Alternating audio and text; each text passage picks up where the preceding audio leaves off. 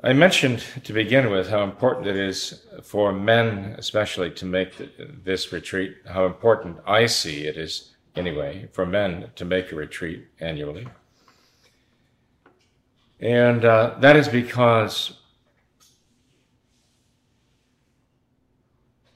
manhood is, is under attack. And manhood is under attack today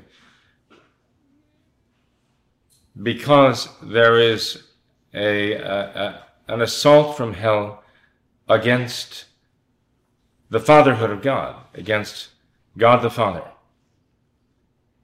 All that we believe as Catholics is based on the revelation of the blessed Trinity of persons in God. And that blessed Trinity of persons in God begins, originates in the Father. God is indeed Father. There are those who would happily cut your head off for saying such a thing today. But there are many Catholics who have willingly, even joyfully given their lives and given their heads for that truth. As John the Baptist gave his life and his head for the truth of the sanctity of the marriage vows, so so many other Catholics, so many Catholics have given their lives. And their last words were an expression of their faith in the Father and the Son and the Holy Ghost, who've been revealed to us by our Lord Jesus Christ. Fatherhood is under attack, and as I mentioned in the Father's Day sermon, that every man, even if he is not graced with having biologically given life in the world, has a father's heart. Every man has the heart of a father, and the father's heart is protective. The father's heart wants to mentor, wants to protect. And uh, every man has that, has that in him. That is precisely why hell, the powers of hell, want to destroy the father in that capacity as the mentor and guide and as the protector and guardian. Because the powers of hell want to get past that, and they have to get past that guard, they have to get past that protector to get at the innocent and the defenseless. They want to take that, they want to take that out of their way. They're doing a very good job of doing a very bad job of removing that. And so men today have to rise to the occasion. Those who understand what is going on, as you do, that's why you're here, have to rise to the occasion and confront that by being the best that you can possibly be. As far as your vocations, as far as your manhood lived, and lived as a Catholic man, a Catholic gentleman. That is the highest compliment you can pay to anyone, to say that he's a Catholic gentleman. And that is precisely what we need each, each of us to be. Absolutely. The men have to step up. You see, this, this entire assault we're dealing with now has to do with an ancient error which we're going to talk about. And that ancient error is called Gnosticism. And it is a direct confrontation with the sovereignty of God the Father and an effort to degrade him and actually to abolish him in the minds and hearts of the faithful, to turn the entirety of mankind away from him. Gnosticism wants to exalt the feminine, and all of the various forms of Gnosticism all involve this exaltation of the feminine, the divine feminine. From witchcraft to it, Aleister Crowley's Book of the Law and Thelema, All of the occult movements want to denigrate masculinity, virility, manliness, and to exalt the feminine. This is a subversion. Unfortunately, many men have bought into this. And the whole purpose of this, as I say, is to destroy masculinity. But as a consequence of it, it is also destroying femininity. It is destroying both.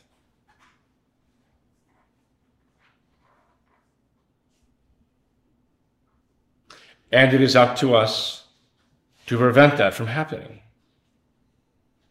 Insofar as we can, by the grace of God.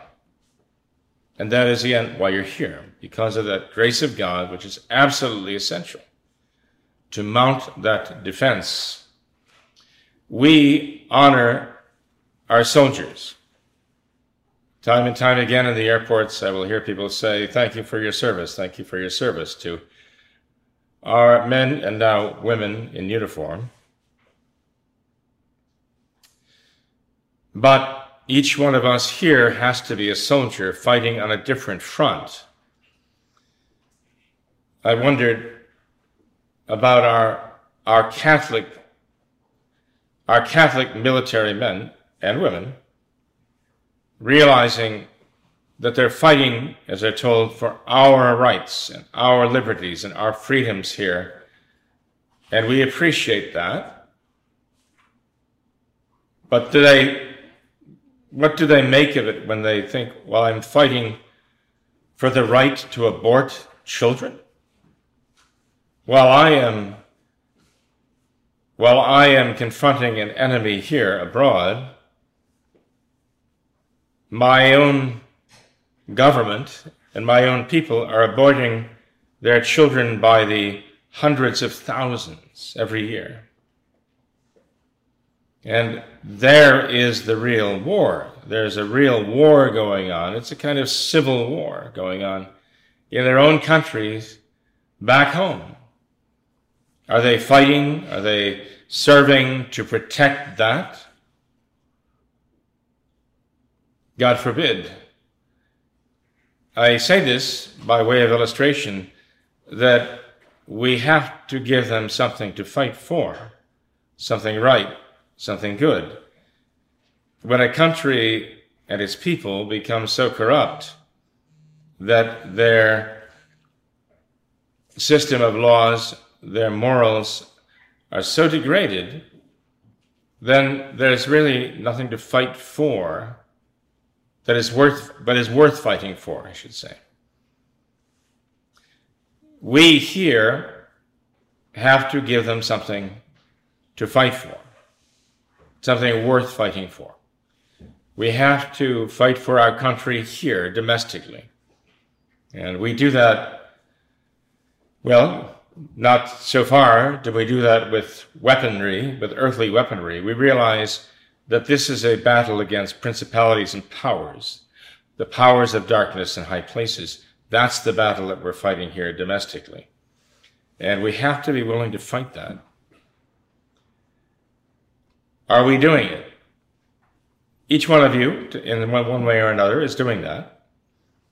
When you pray the rosary, truly pray the rosary, you are doing that. When you attend Mass and truly adore our Lord present there in the Blessed Sacrament, yes, you are, you are actually fighting that war, even there.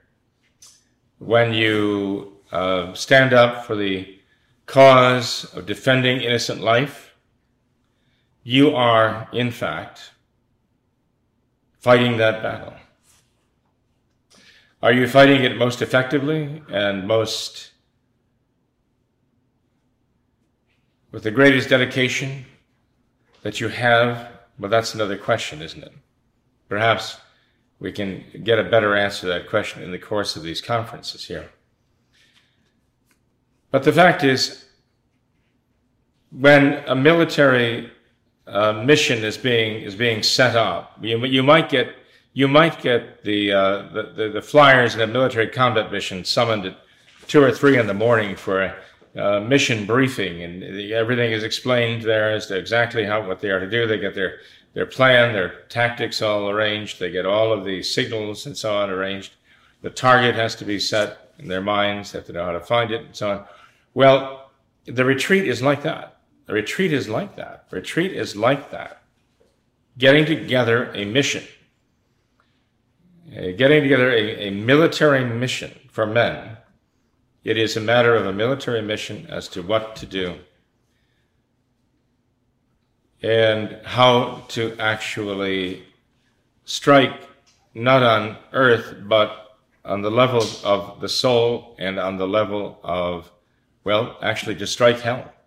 We want to actually get a kind of spiritual military strike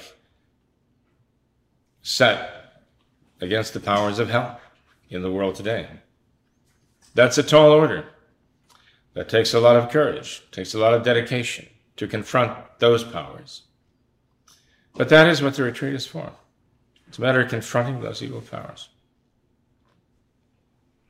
that would threaten not only to destroy a small group of people, a large group of people, an entire village, an entire community, an entire nation. Whether it's a matter of a single bullet taking a single life, or an atomic bomb, or a hydrogen bomb, wiping out an entire city, that is nothing in comparison with the loss of a single soul going to hell. And that is the battle that we have to wage here.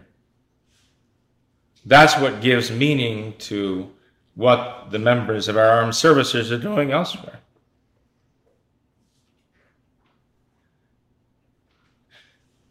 We have to care for our own here, beginning in our faith, our loved ones, because those are the ones God has put in our care. Because those are the ones God has put in our care. So we have to have figured out what we're going to do to secure our own salvation and theirs, to do everything we possibly can for their salvation. What does it profit a man to gain the whole world but suffer the loss of his own soul? As our Lord asked.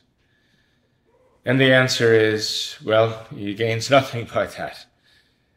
Well, we are here in order to um, basically respond to that, that rhetorical statement of our Lord in telling us that the salvation of our own souls is the one thing that really matters. And it is in saving our own souls that is to give us the only, the only justifiable hope that we have of helping our loved ones to save their souls. So uh, the retreat is going to focus on a number of things. First of all, uh, one of the questions that I asked uh, had to do with the will of God. How do we know? How do we know God's will? And we start with the question of what do we mean? What do we mean by the statement God's will? What does the expression God's will mean?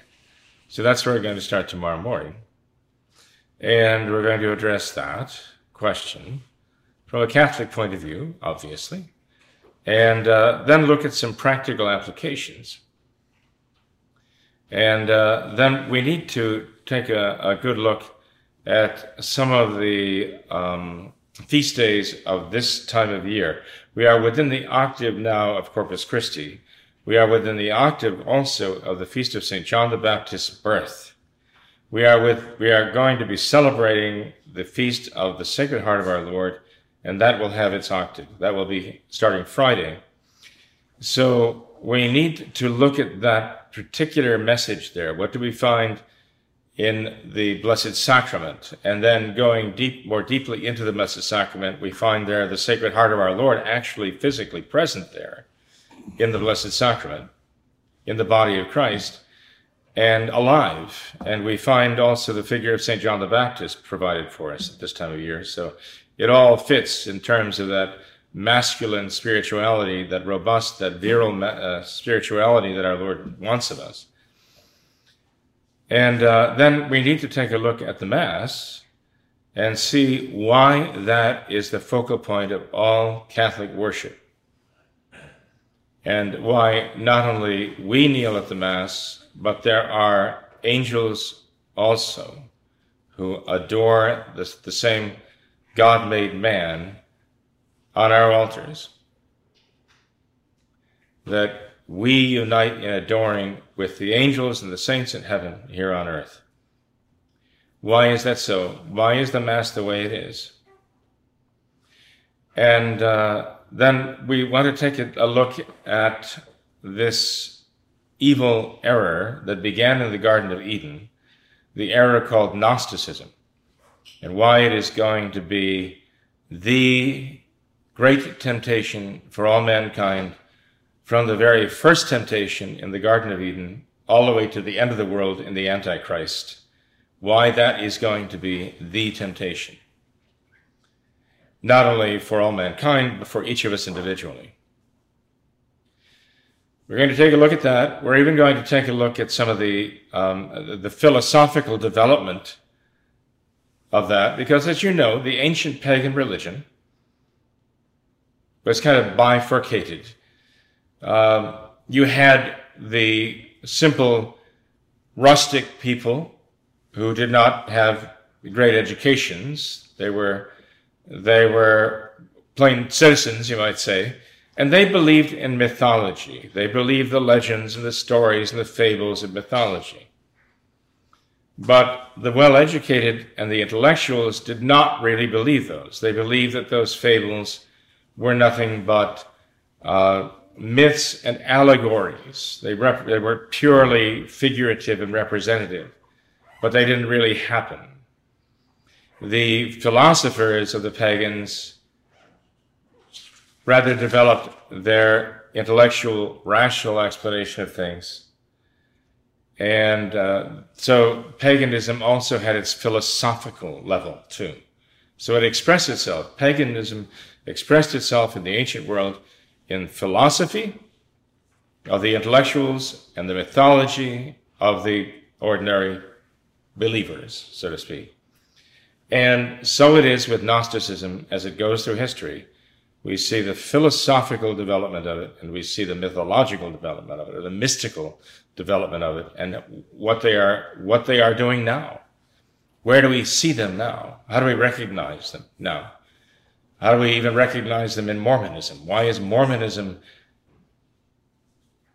a basically a contemporary um, form of Jewish, the Jewish Cabal. Why is it Kabbalism? What does it owe to Gnosticism for its belief system? That's a fair question. So we'll take a look at that in one of the conferences also. And the reason for that is not to stress the negative, but to be able to see through the veil, as they say, and to see the reality that is there behind all the all the verbiage and all the imagery of Gnosticism as it goes through history. So we recognize it for what it is, the essential things about it. We need to be able to not only know, but recognize we see them. And why even modernism? Why modernism itself is a current manifestation of Gnosticism. And then we need to return to our theme again, and that has to do with the sovereignty of our Lord in His Sacred Heart, and what that means for us practically in our practical lives, what we should do about this, what it, what it requires of us to step up and not just be satisfied with being kind of in the reserves, as it were.